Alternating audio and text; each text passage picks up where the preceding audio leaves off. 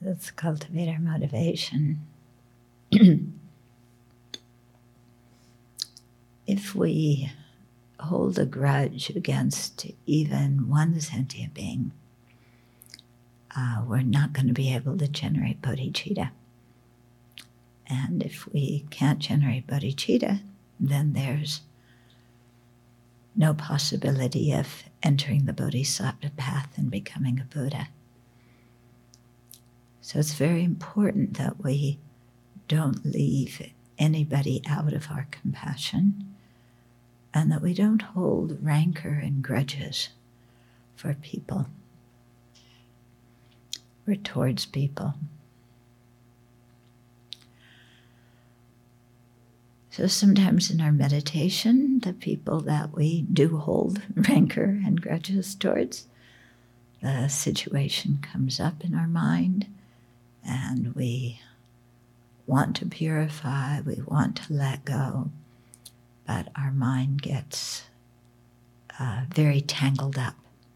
This usually happens around people that we're very close to or people yeah, that we have many expectations for a very complicated relationship over a period of time with. Or it could not be, generally it's those kind of people. And when we try and figure out why am I so angry and how do I let go, then our mind argues back, but they did this and that wasn't fair and how can I forgive them for this? And I do want to forgive them, but I'm so mad and I just can't let go of it. You know, and, you know, if they would only acknowledge what they did and apologize, then I could put it all to rest. So our mind gets very confused and very tangled up. And I don't know what I should do. And when that situation happened, what should I have done? And I can't figure out, you know, how I could have had a good motivation in that situation and what would beneficial action have been. And yeah, so our mind just is becomes a mess with confusion. Uh, even though, you know, we, we do want to let it go. So, one thing that I've uh, discovered is to just say to myself, okay, all that stuff happened in the past. And from now on, I'm just going to love these people. Yeah, they did their best. They have their limitations. They're not perfect. You know, I probably I contributed to the situation. They did. I don't want to have this messy mind of confusion about it. So I'm just going to decide now that I'm going to love them. And love here meaning I'm going to wish them well.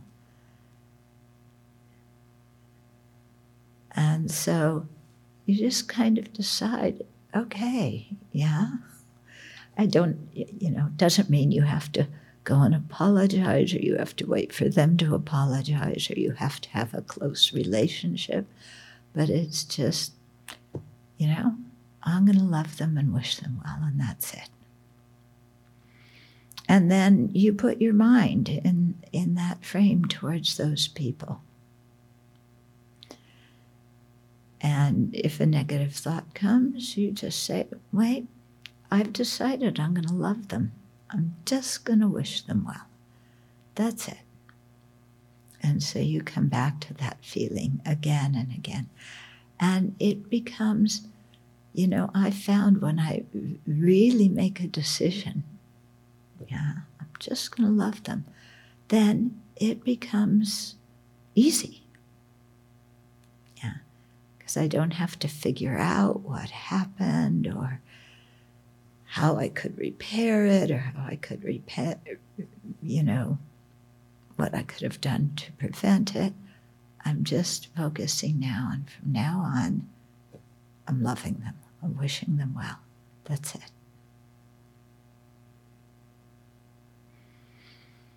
So try that. Yeah, try that and see what happens. And it feels very good inside when we can really, you know, make have that conscious decision. I'm just going to wish them well. That's all. And then see what that does to your mood and to your mental state.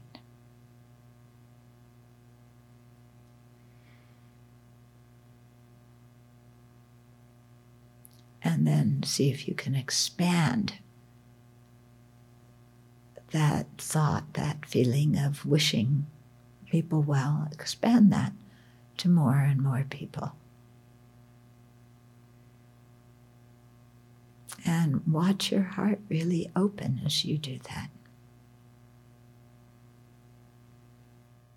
And from there, then generate the aspiration to attain Buddhahood so that you can actually bring happiness to others, especially by leading them on the path.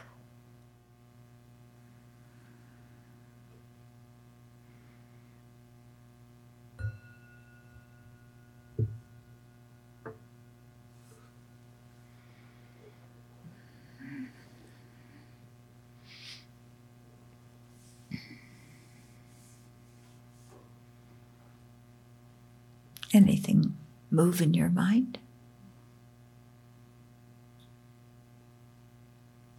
It's an interesting thing to, to just, you know, they are the way they are, and I'm not going to change them. So let's just love them for what they are. Yeah. And, uh, yeah, then it feels much better for them and for us. Mm-hmm. Where my mind gets caught sometimes that it's sometimes not very beneficial is I get caught up in this loop of, but I need to understand. To understand them. Mm. I need to understand why they did this. I want to understand why or where or how it happened, you know? So my mind gets caught in these details. Yeah. And it sort of loses the big picture and it gets into the spinning, spinning, right. spinning. Because we don't know why it happened. Yeah. There were elements from this life, there are elements, uh, karmic elements for previous life. The other person probably couldn't, very often they can't even tell us what their motivation was and why they did what they did anyway. Sometimes they don't understand it. So sometimes this wish of, you know, I want to know why they did it. Yeah. Is it just that's what gets us spinning and makes us quite miserable. And you just have to say, I don't understand why they did that. I mean, one of the people I do this with, I thought they were one way and then something happened. And they displayed these characteristics that are like totally the opposite from how they were. And I don't understand. And it's like, it doesn't matter whether I understand or not. My job right now is just to love them. Why this happened, who knows? They don't even know. I don't even know. You know, if I want to know that bad, then I should use that as the motivation to become a Buddha because then I'll be omniscient and I'll know why that person did that to me. It's like, forget why they did it. Who cares? Yeah.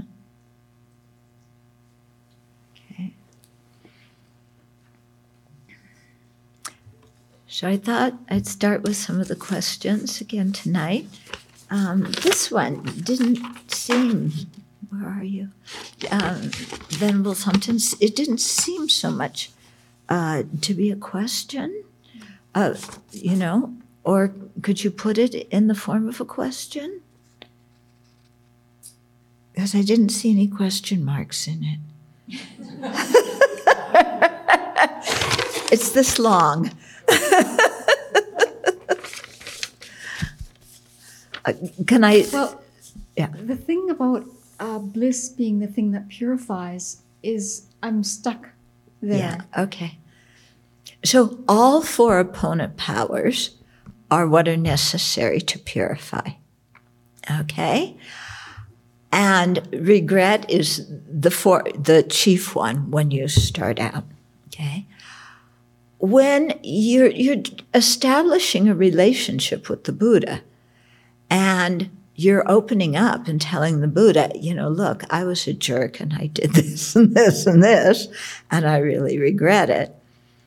And, you know, unlike we do to ourselves and other people sometimes do to us, the Buddha doesn't go, yeah, you were really a jerk. How could you have done that? And I hope you really feel sorry and you burn in hell. You know, no, that's not going on with the Buddha. The Buddha is so happy that we're purifying. And so, you know, he shows that compassion towards us, radiates all that light, it comes into us. And, you know, if the word bliss gives you trouble, it doesn't mean like, you know, you know, like, you know, I'm having an orgasm or it's kundalini or it's, no, it doesn't mean that, okay? It just means, you know, that you're, you're, you feel peaceful and satisfied and fulfilled inside. You know, is I've done that purification.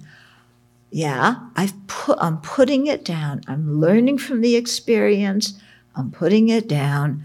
I'm giving out up, trying to figure out every last little detail of what they said and what I said and what they did and what I did. And I'm just, I realized I made some mistakes. I see them, I acknowledge them, I purify. And then you relax and feel good about it. And imagining the light from the Buddha coming into you gives you that ability to just, you know, feel feel at peace with yourself. Okay? So don't think bliss like, you know, my whole body is, you know, tingling and whatever it is, okay? Yeah. Okay. So, while doing the meditation on the Buddha for this retreat, is it appropriate to substitute they or she for he when referencing the Buddha? Uh, no. No. The Buddha is in the form of a man. You visualize him as a man. Yeah? But actually, you know, a holy being doesn't have a gender. Yeah, they're just manifesting in a particular form. When you're Buddha, you're not a man, you're not a woman.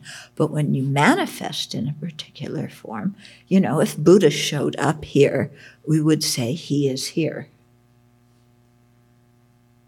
Yeah. Yeah.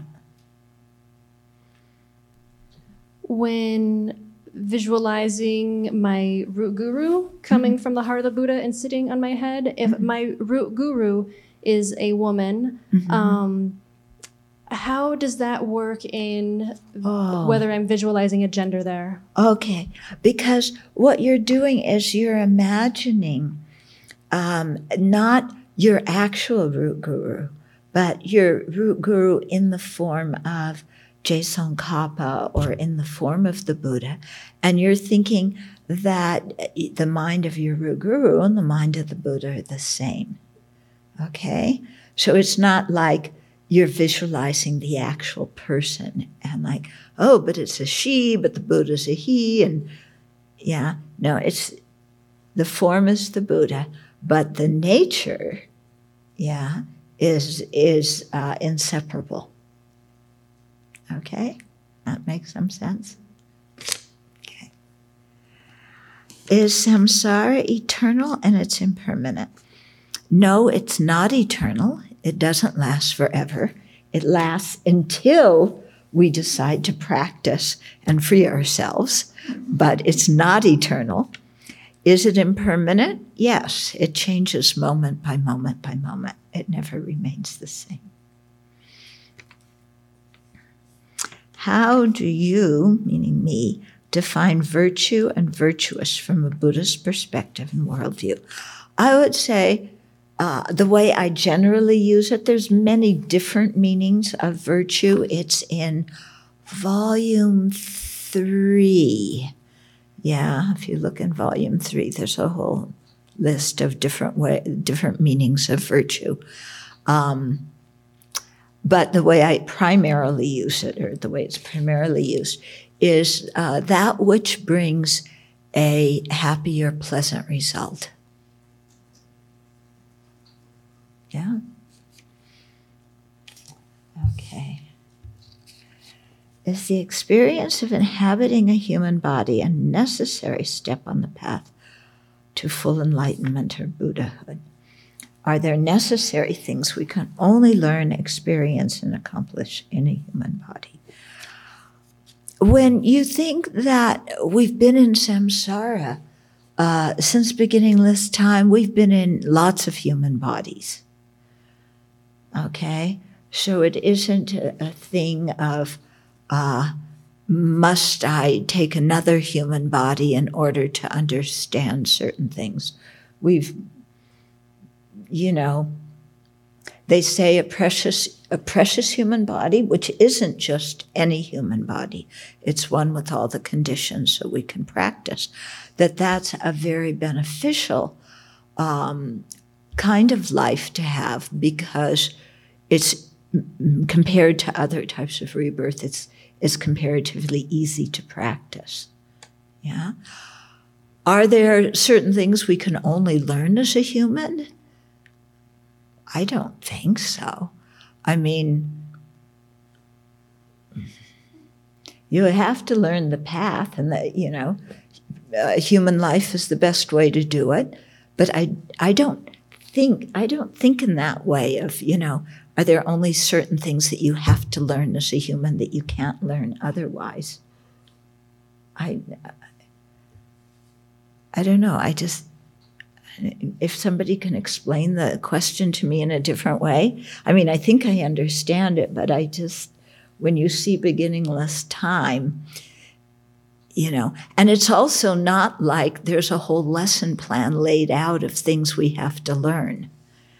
Yeah, you find in the New Age way of thinking, they talk about, you know, uh, there's certain things that you have to learn each life, as if there's God or somebody who created a lesson plan, and you have to take those different rebirths and learn those things. It's not like that in Buddhism.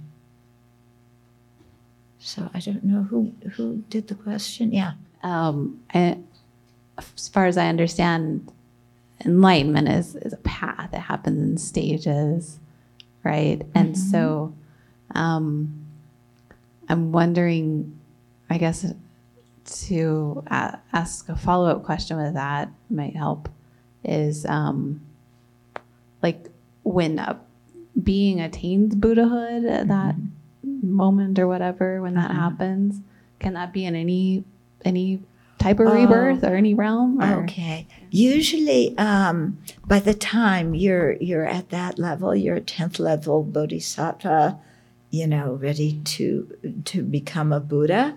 You create your own Akanishta pure land in which you get enlightened. Okay. So, um, you know, I don't know, maybe the body's sitting here, but you've created an Akanishta Pure Land, and that's that's for Paramitayana bodhisattvas, for bodhisattvas practicing the tantric path. And the what they say is even the tenth level bodhisattva has to switch from Paramitayana to Tantrayana. That's what they say you can do in a human body But I think you can also do it, and you know, I mean, because when you're at that level, you can create so many different kind of bodies and manifestations. So,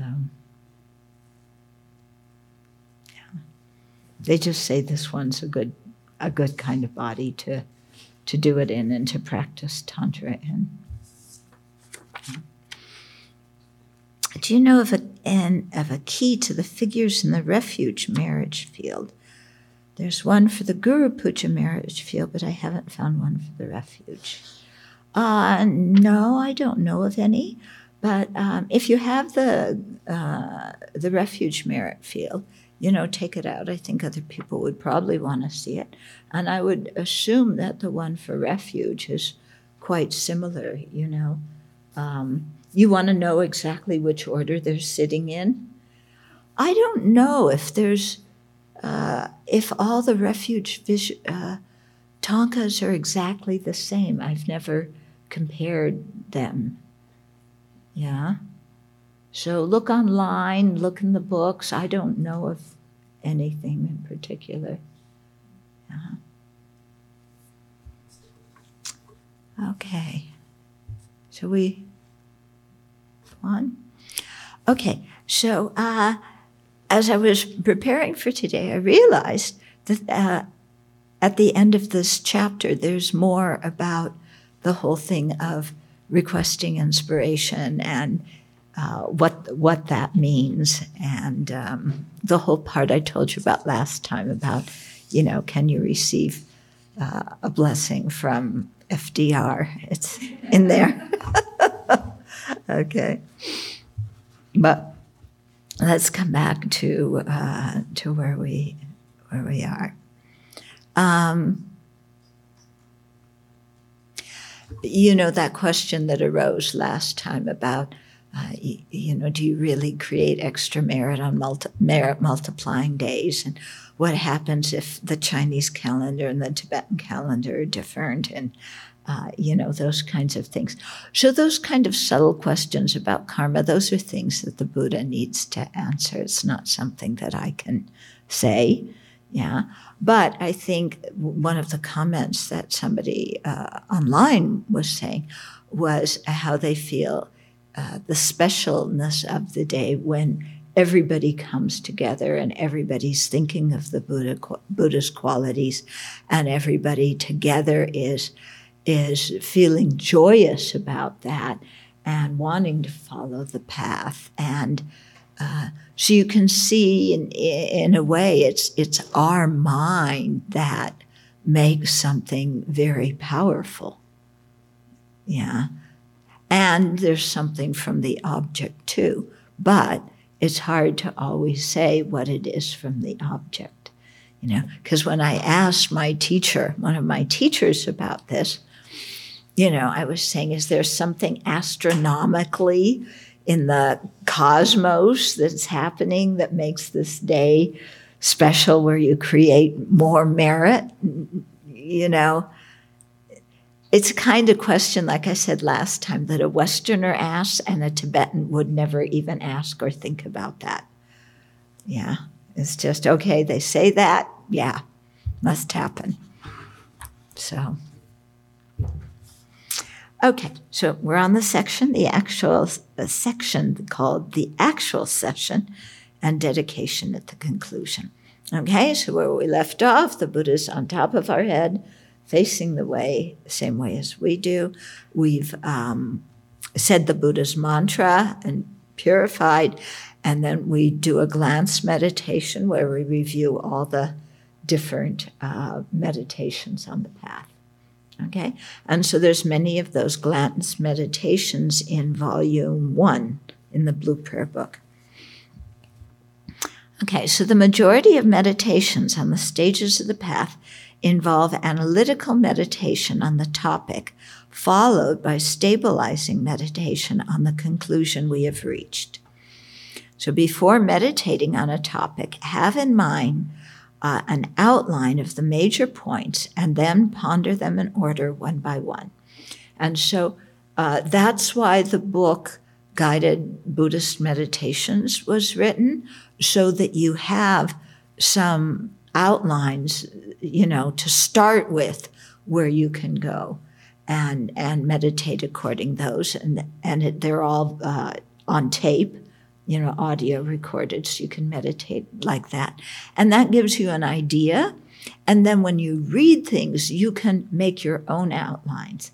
And, or you can read something and fill in the outlines that uh, are in the book because uh, the outline for Precious Human Life was, you know, it doesn't have all 18 points in it, it just has some of the points. So as you become more familiar with those points and those points don't confuse you, then you can add it in. You know, uh, I didn't put in all the, the points at the beginning because I was just remembering when I first started, and that was one of the first meditations they taught. And the first point was, you know, be glad you weren't born in the hell realm. And I was like, huh? You know, it's, so I, I, you know, I didn't even really know about rebirth, let alone different realms. And so that point didn't make much sense to me. Okay. So I kind of I simplified that meditation. Now, of course, when I do it, I go back and I have all those points in there because now I understand them and they make more sense to me and I can meditate on them. Okay. Okay, until you become familiar with the topic, make an outline of its points by referring to this book, uh, meaning this book or Guided Buddhist Meditations, and add um, pertinent points from other Lamrim books. If you read, listen to, or watch a teaching on the topic before the meditation session, jot down a brief outline of salient points to meditate on. So that's very helpful when you, you know, hear a teaching like this. If you don't take notes during it, when you go back, just, you know, immediately write down some of the important points so at least you can remember what they are and see how to develop the points so that you can reach a certain conclusion. Okay? And so it's important to understand what conclusion you want to reach to and, and how that uh, those points in that particular order help you reach that conclusion. Yeah, because in that way, then you can really do the meditation in a way that is going to affect your mind in, in uh, a beneficial way. Okay. Otherwise, like, you know, uh, so, you know, there's the nine point de- death meditation. If you do it, and you can really see how things are developed, you know, first, death is definite. Then, oh, but the time of death is definite. Then, when I. Indefinite. Yeah, death is definite. The time is indefinite. And what can I take with me when I die? Not my body, my friends, or um, my wealth. Okay? And so if you have those points, you know, in that order, then you know that those are the three main things that you want to really conclude. And when you really understand those points, it really, something in your mind shifts. Yeah. And you see that the purpose of the death meditation isn't that you panic and become terrified and freaked out because you're going to die, but rather you, you know, you've meditated on precious human life. You value your life. You want to practice the path. And now you're saying, oh, you know, I don't have all the time in the world to do this. Okay. And then that meditation really becomes powerful to you. Okay. So, you know, there's a, there's a, a way that these meditations are structured and that the order of the meditations are structured to really help your mind develop. So that's why it's very good at the beginning to become familiar with all the, the meditations, become familiar with the uh, uh, order. Like I said in this series of, uh, you know, we've changed the order in a few points, but I think it, it doesn't matter. Yeah, but it just helps you, you know, to have a big understanding of where where you're going. Okay. Then also, if you go to uh, a teaching, you know where on the path that teaching uh, belongs. Because, you know, if you're living uh, someplace, then you can get the teachings on a text from the beginning to the end and understand the development. But lots of times, guest teachers come, they teach for two, three, four, five days on a particular topic. And then afterwards, you get confused. Oh, I just studied this topic, but the teacher who was here last week taught on the other one. And how do they all go together? And which one do I practice? And I was practicing what I learned last week. And then one week later, I get a whole new topic. How do, what do I do with that one? Do I just start on this one? You know, and so you don't know how, what to do with your practice. So if you know, you know, the order and how the meditations interrelate, then when you hear something, you know where to fit it in. And then as you cycle through the Lam Rim, you know where to bring those teachings in. Okay. And it can be very confusing at first because there's so many topics and so much to learn.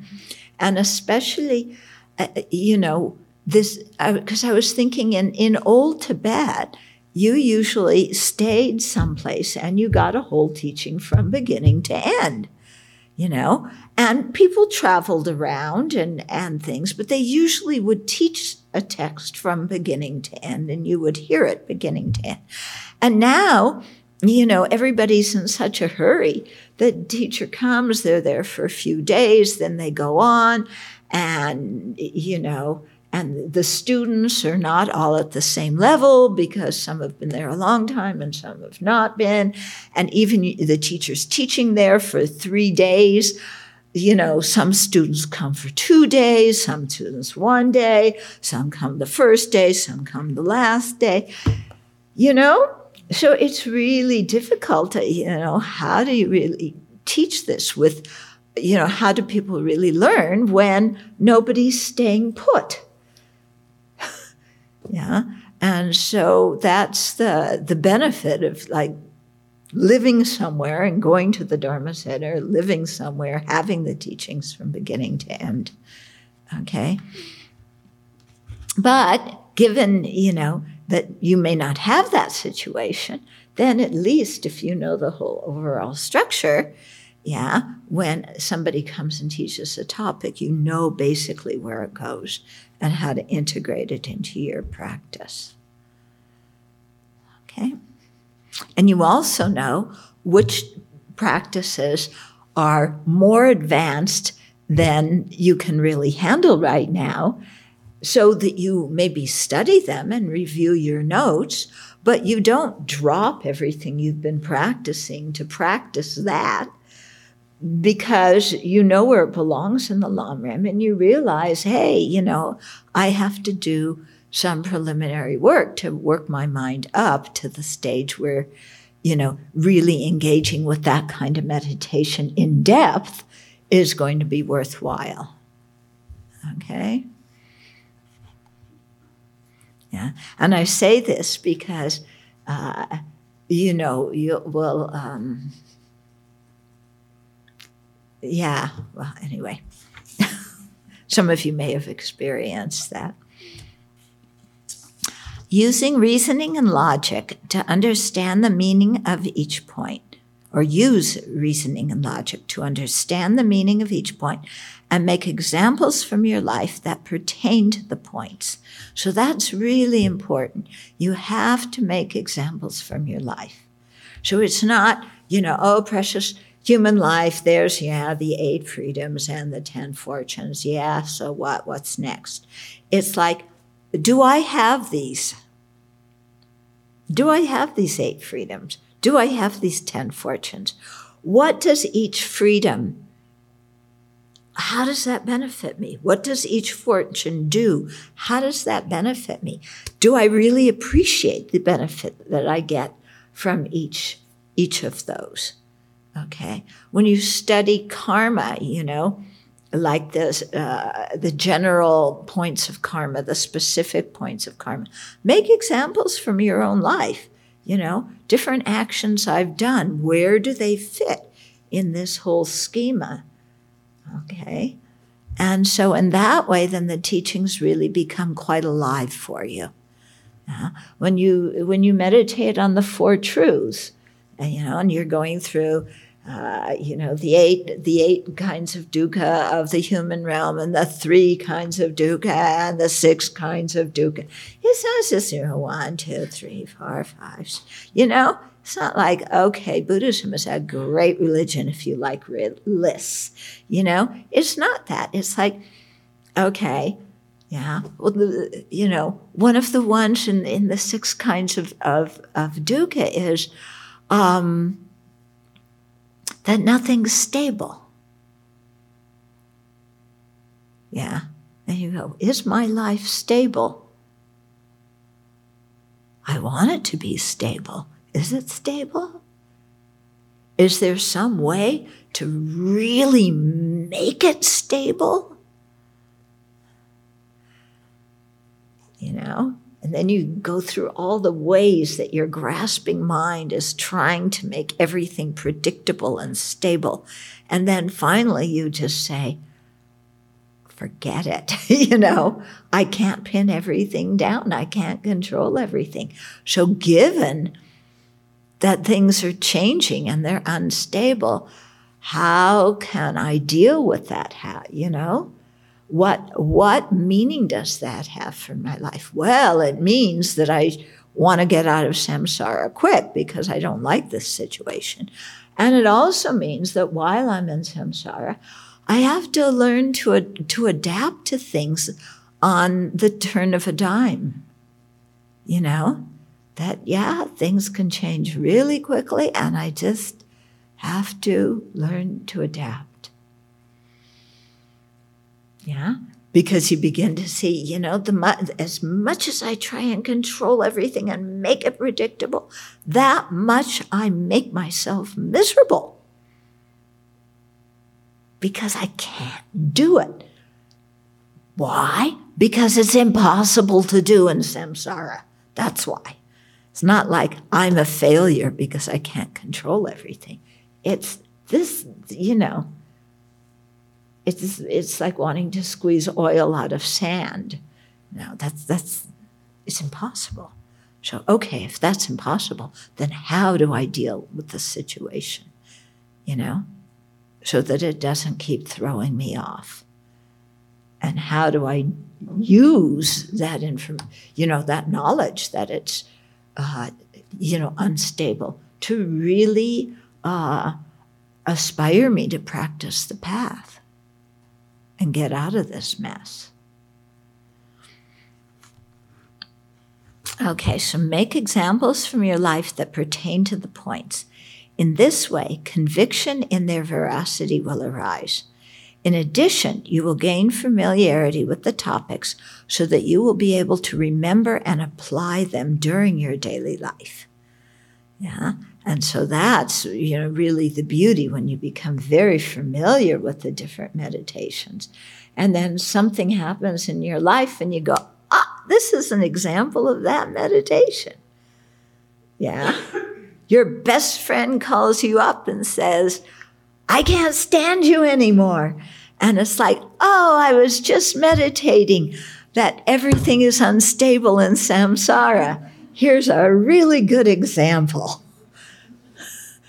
Yeah, exactly what the Buddha talked about. Okay. And then, you know, and then that helps you accept that situation when when you're there. Yeah. When you reach a conclusion through your, your reflection or a strong understanding of the topic arises in your mind, Cease the analytical meditation and with stabilizing meditation, focus your mind one pointedly on the meaning you discovered or the experience you gained. Okay, so when you've done the outline, you know, and something shifted in your mind, you have some experience, you've really like, oh, wow, yeah, this is true, then stop and just let the mind sit there on that conclusion, on that experience. Yeah. It will fade after a while. When it fades, you can either go on to the next thing or you can review the points that got you to that conclusion. Um, but at least let it sink in, you know, so that it really influences you. Employing both analytical and stabilizing meditation to the topics in this way is important for gaining and sustaining an understanding of the path. Okay, so for, ga- for gaining the understanding, you do the analytic meditation. For sustaining it and really integrating it, you do the stabilizing meditation. For example, to meditate on precious human life, first make an outline of the eight freedoms and ten fortunes and add other pertinent points, you know, because within the meditation on the precious human life, you have the eight freedoms, you have the ten fortunes, then you have the uh, causes to attain the uh, precious human life. There's three points under that. Then you have the rarity of attaining the, the uh, precious human life. There's, you know, some more points under that. So you have an outline. You may not get through the whole outline in one meditation. Maybe you just do the eight and the 10 in one meditation, or maybe just the eight in one session, the 10 in another. I mean, you see how you're going and how much, you know, and, and there's, it's not like an exact recipe. You can decide yourself how much time you spend on each point, you know, and each time you do the meditation, it's going to be a bit different this way. And make different examples each time, too. Okay, so you have uh, your outline, yeah? Then do the six preparatory practices. So those you can do very, very slowly and do your lam rim, you know, in 10 or 20 minutes, or you can do the preliminary, the preparatory practices quicker and then have more time for the lam rim. Again, it's up to you, and you can do it differently each time you do it. Okay, so then, after the six preparatory practices, contemplate the points one by one, thinking about them logically and relating them to your life. Okay, so really try and understand each each point. Don't just say, you know, oh well, precious human life. Uh, yeah, uh, I'm free from being born, born in a barbaric land you know, and there you think, you know, barbaric, like, you know, I don't know what your image of barbaric is, something you saw in the movies. What? Yeah. So, but the no, then you go, oh, no, the, de- the Buddhist definition of barbaric is the White House. You know, it is a place where the Dharma is not rooted. Yeah.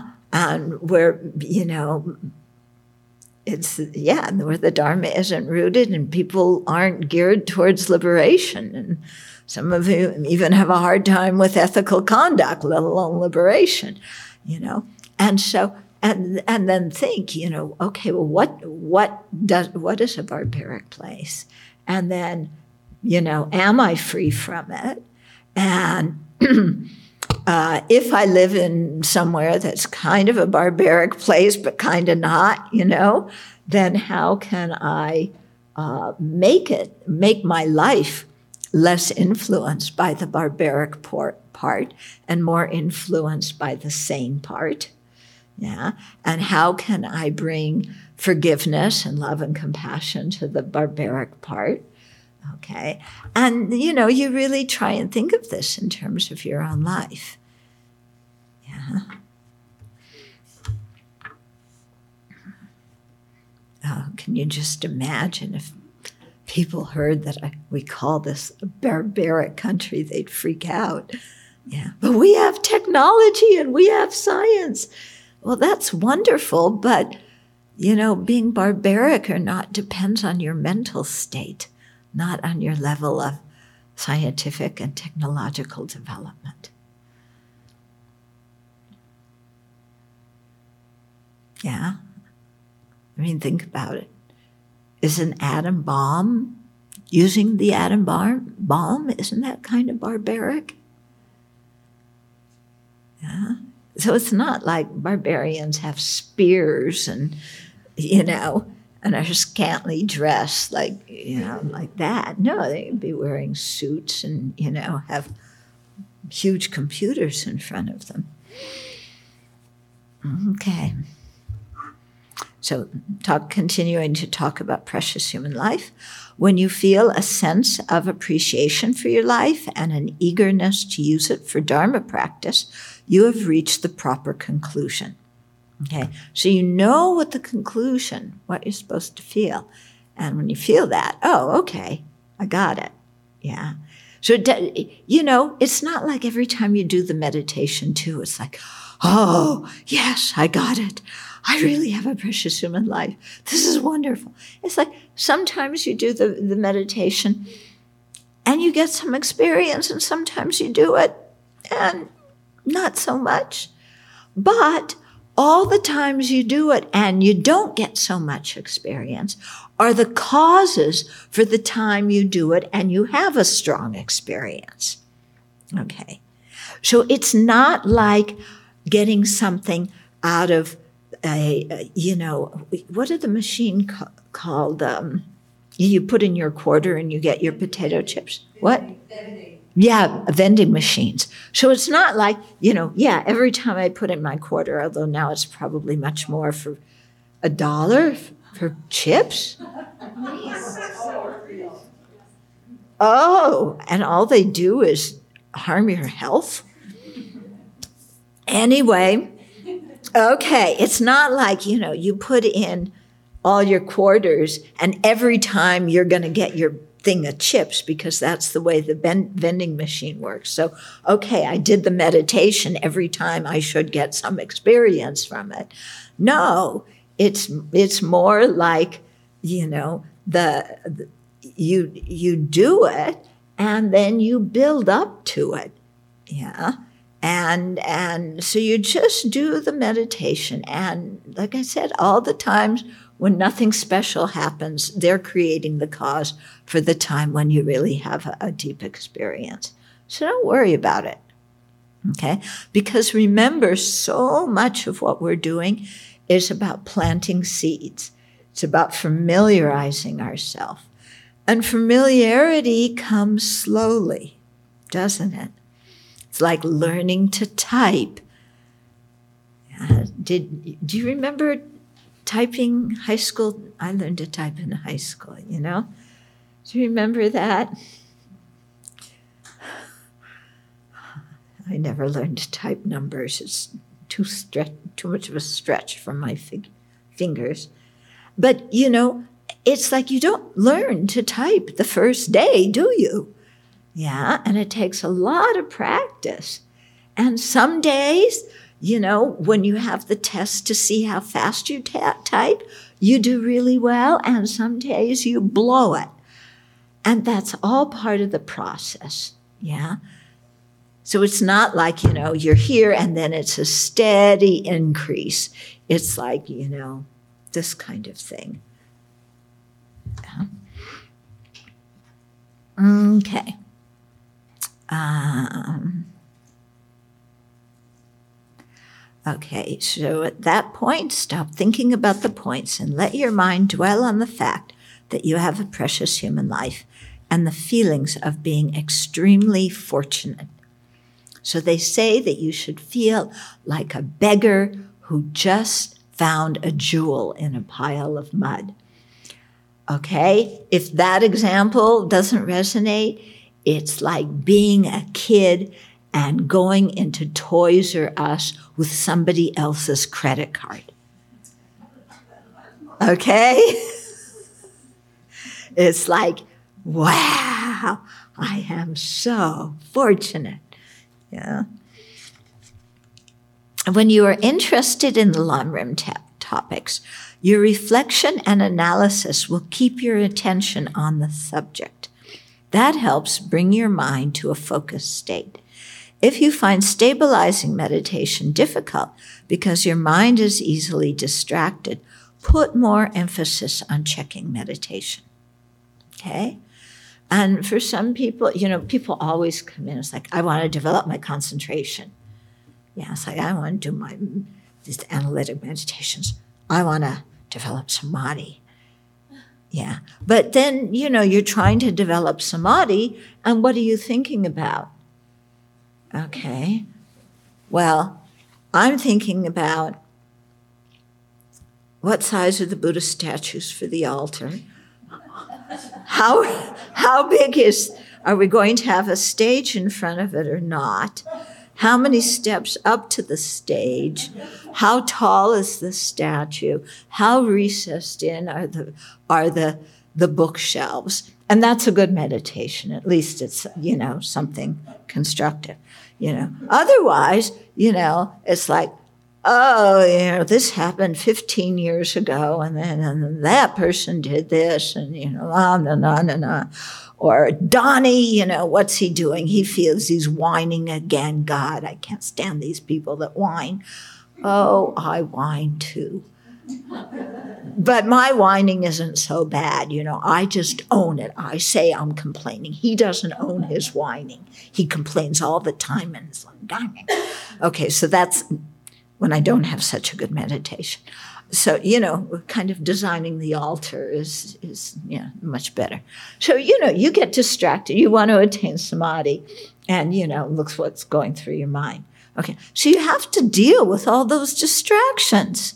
Yeah, the best way to deal with those distractions is learn the thought training and the Lamrim.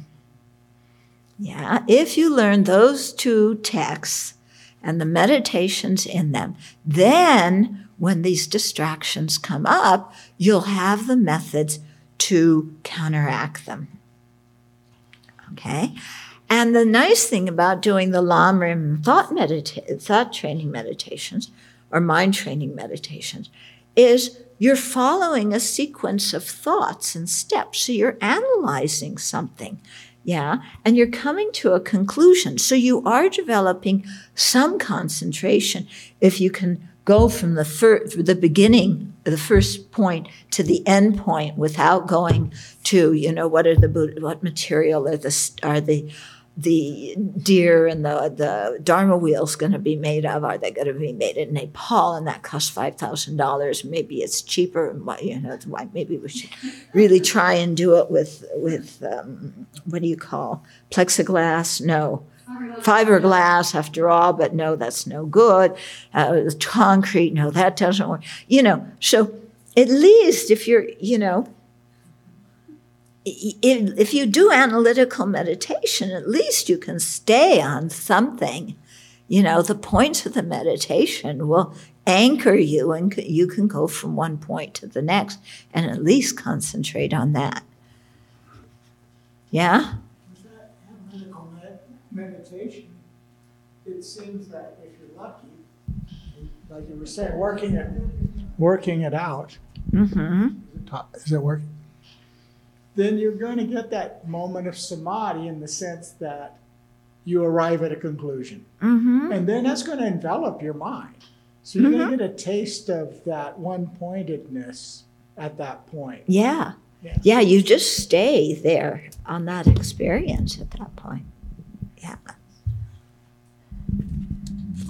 Okay. Near the end of the session, it is helpful to relate the topic that you meditated on to the method and wisdom aspects of the path. In other words, bodhicitta and the wisdom realizing emptiness, respectively. Okay, so method side of the path, yeah, renunciation, bodhicitta, wisdom side, you know, the correct view of emptiness. For example, if your meditation topic is the 10 non virtues, first reflect on them in terms of your own life. Then reflect that, like you, other sentient beings have engaged in these non virtues and will have to experience their results. Okay. So don't sit and enumerate everybody else's non virtuous actions. oh, yeah, that person I can't stand. Yeah, he kills and he steals and he sleeps around and he lies. He's done all 12 of the 10 non virtues. yeah. he needs to, to purify. No, you're not meditating on it that way. Okay. But you look and say, oh, wow, you know, like, you know, Donnie and Pat Cipollone and, you know, they're all under the, the sway of, of afflictions and karma. And this is what is, you know, what it's bringing about in their lives and how, you know, the karma they create, how they influence everybody else. So it's not just about me and I've done all 10 non virtues, but other beings too. And just like I'm going to have to experience the results if I don't purify, they have, they're going to have to experience the results if they don't purify. And just as I don't want to suffer as a result of my negative actions, neither do they. And so, can I have some compassion for them, wishing them to be free of suffering and wishing them to be free of the afflictions that make them create these non virtues? Okay? So, you take that topic and then, you know, you use it to to uh, think a little bit about love and compassion and bodhicitta, the method side of the path. Okay, and then um, generate the wish to become a Buddha in order to lead them on the path to liberation, so that they will be free of experiencing painful results and the afflictions that cause them. Okay, so first you meditate on yourself, then, you know yeah, that person that I've been hating for the last 25 years, they're in this situation too. How stupid is it that I hate them? You know, when they're in the same situation as me. Then reflect that all these karmas and their results are empty of true existence. They, ri- they arise and they function dependently, like a dream, uh, and do not exist in the way they appear. When you've meditated, okay, so that's the wisdom aspect. Think of that. When you have meditated on a particular topic sufficiently, imagine the Buddha who's been on your head dissolving into light, you know, and dissolves into you and merges with your mind at your heart chakra at the center of your te- chest. So we usually, you know, when we have strong emotions, we usually say here. So that's why we think of the Buddha dissolving into light and coming to, to rest here, you know. So don't like, okay, my mind's there. Now my mind has to merge with the Buddha's mind. And the Buddha's mind is the ball of light that is three inches by two inches. And what color? My mind has to be a ball of light. But what color is that? And how do I get the two kinds of light? One light blue and one light yellow, and they become green when they merge. Don't drive yourself crazy, okay? And don't drive me crazy by asking those questions. okay, you can tell the kind of questions people have asked me before. Sometimes, you know, our mind sometimes gets so, you know, caught up in something very small like this. No, you're just feeling, yeah, like you, your mind and the Buddha's mind have become undifferentiatable. And, you know, and you just think for a minute, oh, what would it be like for me to feel like the Buddha does and to apprehend things like the Buddha does. And you imagine that for a minute, you know? And if you're feeling lonely when the Buddha dissolves into you, you think, you know, here's the Buddha full of love and compassion who's my best friend. And, you know, he's dissolving into me and merging with my mind. And yeah, who feels lonely then? Okay. As mentioned previously, do not expect instant results or fantastic peak experiences.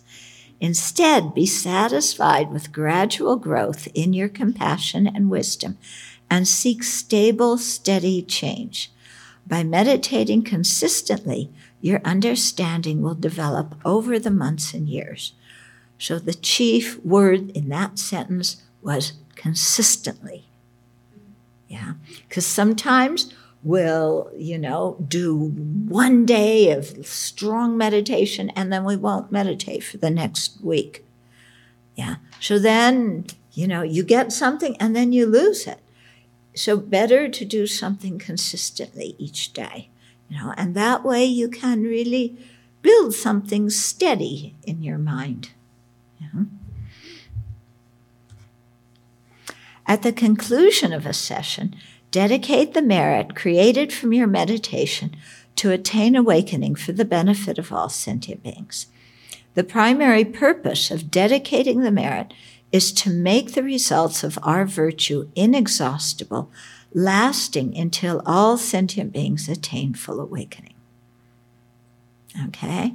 So you're dedicating it for the highest possible aim, most long lasting goal. Okay?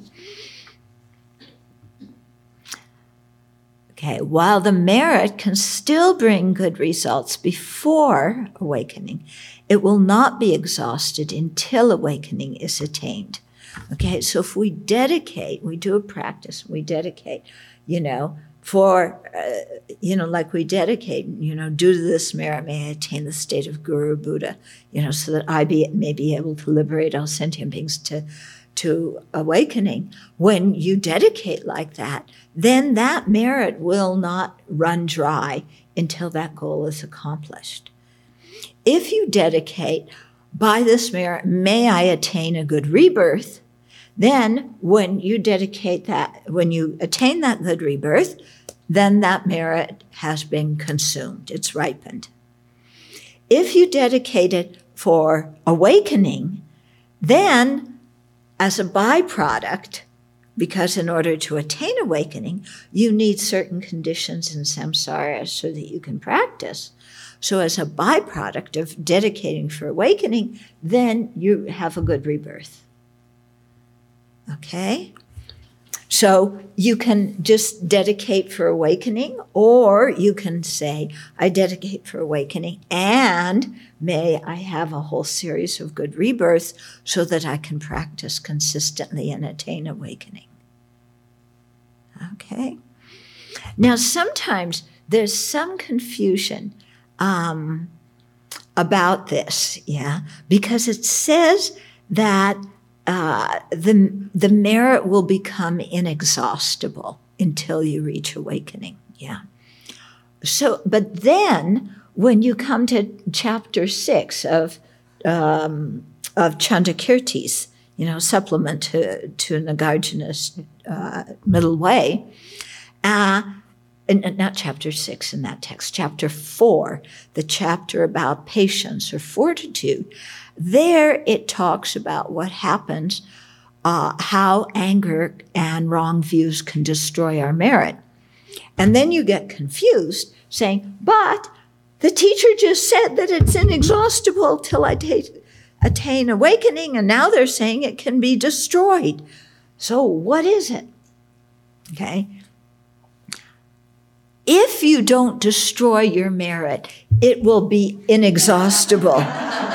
until it, you attain awakening. But if you get angry and destroy your merit, then it's not going to be inexhaustible. Okay? Because you've impinged on it. Hmm? Okay.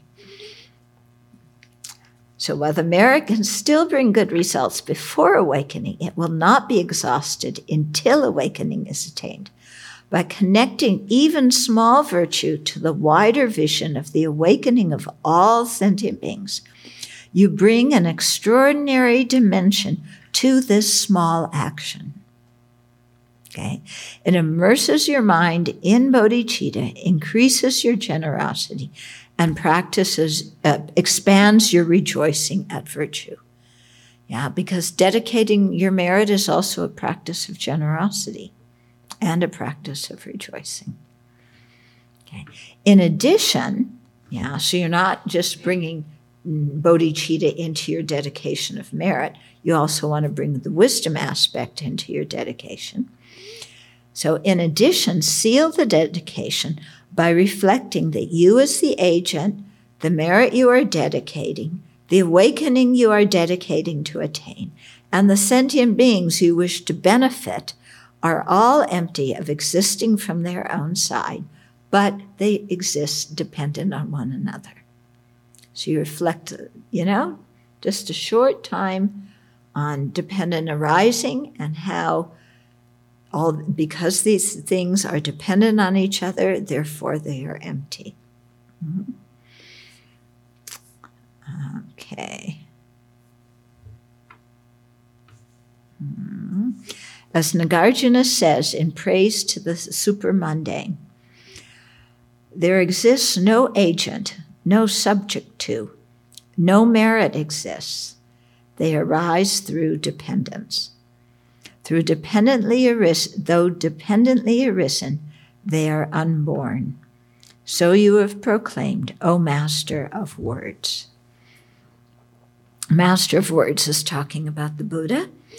When it says that things are unborn in verses like this, it means that things do not arise from an inherently an inherently existent cause. The process is not inherently existent, and the result from that cause is not inherently existent either. Okay? Because what's interesting here is, you know, okay, the agent, the merit, the, the goal I'm dedicating, the, the sentient beings who are going to dedicate. The way we think about them is okay, I'm sitting here. There's me, yeah, and I am creating merit. So there's me here, there's merit that's somewhere there, okay. There's the sentient beings that I'm dedicating for, they're a little bit further out, okay. There's the enlightenment that I'm dedicating to attain, that's up. Okay, and they're all sitting out there uh, waiting for me to connect them. Okay, so I'm the agent creating the merit, you know, before the merit has even been created. I'm just the agent. And the merit's sitting out there waiting to be created. Sentient beings are, you know, they're always waiting for enlightenment. Yeah. And so, I mean, that's the way things look to us, don't they? Everything is something distinct. Yeah. But actually, you can't have the one creating the merit unless you have the merit that's being created and the activity that's creating the merit. And if you're dedicating for enlightenment, you you know there has to be the enlightenment you're dedicating for. There has to be the sentient beings who are going to. Uh, uh, you know, benefit. And all these things kind of, they become all the pieces of the puzzle at the same time that they're put together. Okay. So we think of all the different things. It's kind of like a puzzle. Okay. So here's what, there's me. That's one piece cut in one shape. And there's the merit, and there's the enlightenment, and here's the sentient beings. And there's the, the no with the enlightenment there's the activity okay and they're all out there and then when i create the merit all i do is i find which things like in a puzzle you know which things kind of hook into each other you know now i got it. Okay. But it's not like that. It's not like all these things are independently out there. You know? This doesn't become an action creating merit unless there's somebody doing the action. And unless there's a virtuous motivation, you know, and there's no merit unless there's, you know, someone doing the action and and that. You know, you need all these things to to to to have any of them. Okay. Okay. So it's it's like baseball, you know. We think you know, there's Joe DiMaggio. He's a Joe. He's a baseball player, right? Yeah, he was. Was was. Way back. Oh, let's take Babe Ruth. Babe Ruth. Yeah, that name's easier to, to say. Joe DiMaggio's a little harder. Okay, so there's Babe Ruth. Okay, he's just sitting out there, you know, and there's some pitcher, and there's a ball, and uh, there's a bat, and uh, you know they're they're all out there, and and then there's the trajectory of that home run, okay, and they're all there. You know, it's an independent bat, an independent ball, an independent cat pitcher, and a catcher, and a batter. You know, and they're all like frozen. They have their own essence. That's the way they appear to us. But the batter, you know, is Babe Ruth. Is he a batter when he's at home watching TV? He's not batting anything. Yeah, when he's at home watching TV, he's a couch potato. He's not a batter. Yeah? And when the ball is, you know, when a three year old is playing with the ball and, and rolling it and the dog's chasing it, it's not really a baseball. It becomes a dog's toy and a child's toy. Yeah. And the pitcher, you know, when he's at home doing the dishes, he's a dishwasher. He's not a pitcher. Uh-huh. So it isn't like all these things are kind of out there and one thing is only that, independent of the activity, you know. Yeah. I mean, he was only a baseball player because the, the game of baseball exists. Without the game of baseball, he wouldn't be a baseball player. Yeah, and the Hall of Fame exists, you know, simply because somebody invented it had that idea and then thought, oh, we should put baseball players and football players and, you know, in it. Yeah. They didn't think of, you know, bad athletes like me, and maybe we should have a Hall of Fame for people who try, but they swing the bat and the ball goes right by them. yeah. Okay. So, yeah, it makes us really think a little bit how it's the situation, all the factors in the situation that make any particular factor in the situation what it is. Okay, they're not out there dependently. So while none of the elements of a dedication, the person, the merit, and so forth, exist inherently, they exist nominally by being merely designated by name and concept. And our mind goes, no, he's a real inherent baseball player. He's not just designated by name and concept. You don't put a name and concept in the Hall of Fame. You put Babe Ruth in the Hall of Fame. Yeah, but who in the world is Babe Ruth? Which Babe Ruth are you putting in? The one that hit the first home run? The one that's hit the second home run? The third run? You know, which, you make the statue of Babe Ruth. Which statue? How old is he? You know? Do you put the little baby Babe, Babe Ruth? Yeah. Do you put the Babe Ruth who's on his deathbed? Wh- who was the Babe Ruth that got into the Hall of Fame? Okay. So then you see, oh, yeah, maybe, you know, my mind has something to do with it. What?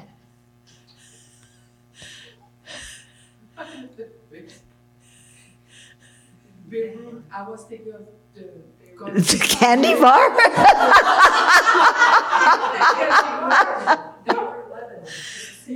Yeah, Isn't it Babe, Babe Ruth? Oh, Beirut.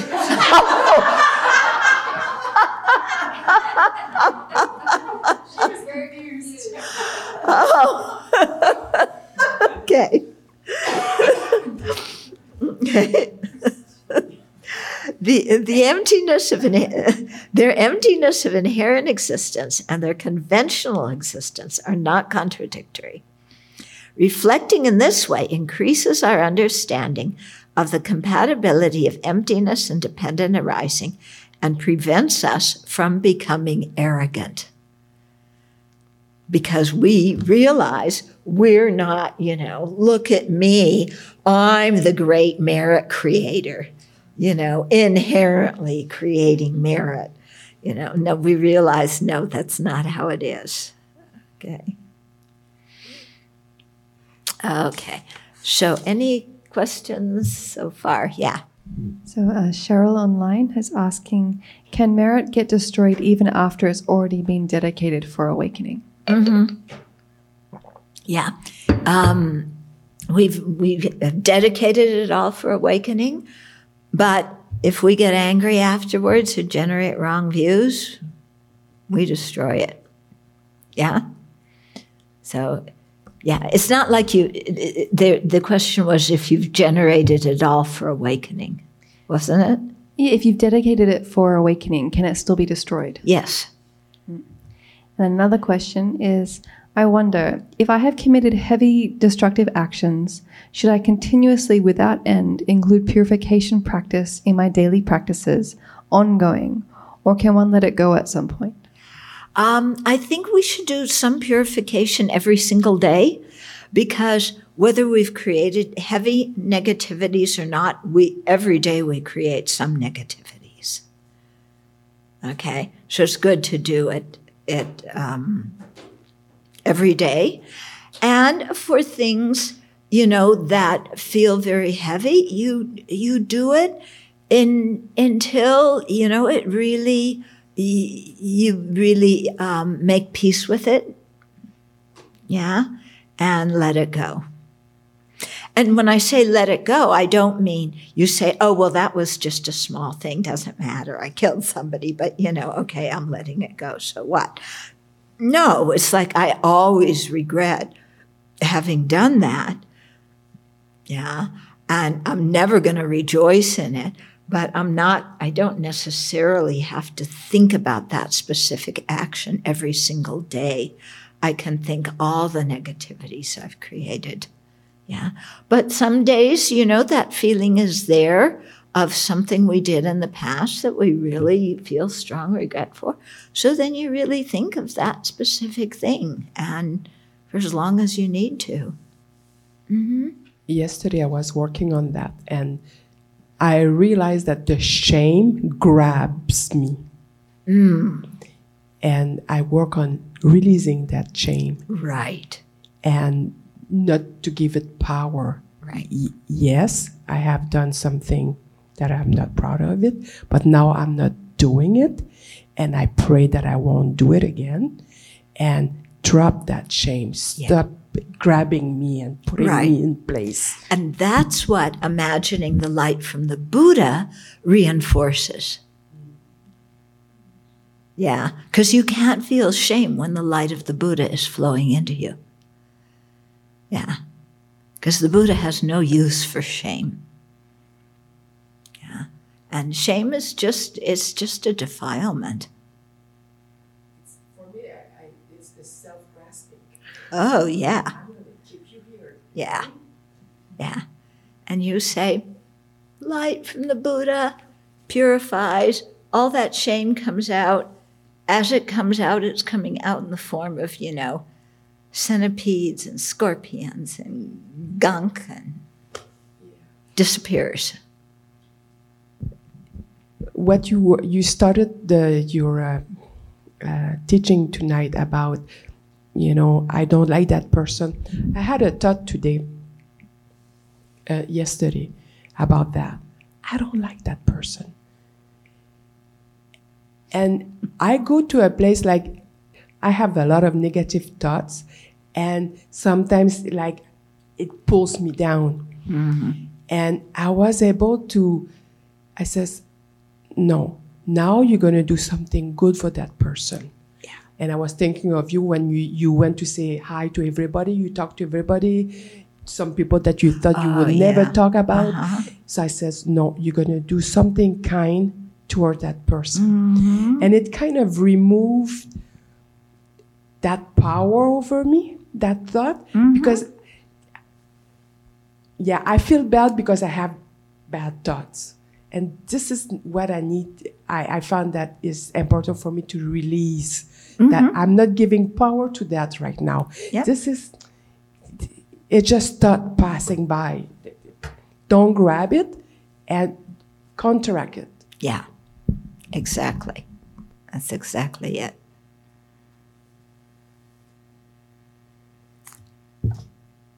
Okay, so we'll stop here.